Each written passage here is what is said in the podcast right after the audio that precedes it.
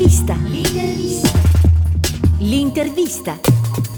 Ai microfoni di Radio Wellness la dottoressa Annalisa Scopinaro, presidente di Uniamo, Federazione Italiana Malattie Rare Onlus. Buongiorno dottoressa. Buongiorno. Di che cosa si occupa Uniamo? Uniamo è la Federazione Italiana Malattie Rare che rappresenta il cappello di tutte le associazioni di malati rari e rappresenta quindi in Italia 1.200.000 malati rari stimati a fine 2018.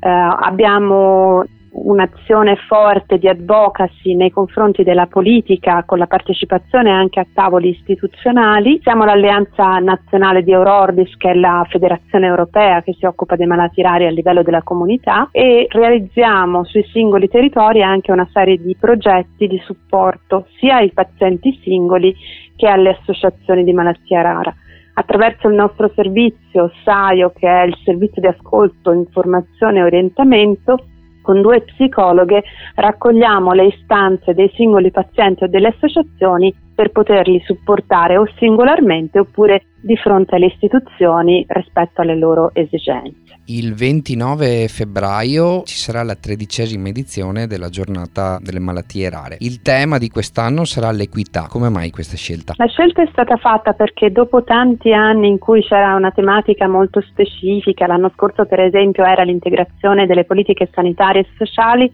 abbiamo capito che serve un architrave, che è quello di portare i malati rari allo stesso livello di tutte le persone, quindi allo stesso livello di cittadinanza. Ogni anno declineremo un'azione diversa per poter raggiungere questo obiettivo che è ancora purtroppo in là da essere raggiunto perché i malati rari vivono spesso delle condizioni di solitudine, di abbandono, di difficoltà di accesso alle cure e alle terapie e di difficoltà anche a volte economiche dovute al fatto che a volte uno dei due dei membri della famiglia deve lasciare comunque il lavoro per poter o curarsi o seguire la persona malata. Che cosa possiamo fare per sostenere i malati colpiti da malattia rara? Per quello che riguarda le istituzioni, chiaramente devono starci accanto nel migliore dei modi possibili, semplificando anche i loro processi organizzativi. Per quello che riguarda i normali cittadini, come tutti noi, abbiamo chiesto quest'anno di farsi una foto con il simbolo della giornata delle malattie rare e eh, postarla sui propri social lanciando la sfida magari a un amico, a un collega, a qualcun altro perché eh, si possa inondare il web di queste foto di supporto e solidarietà.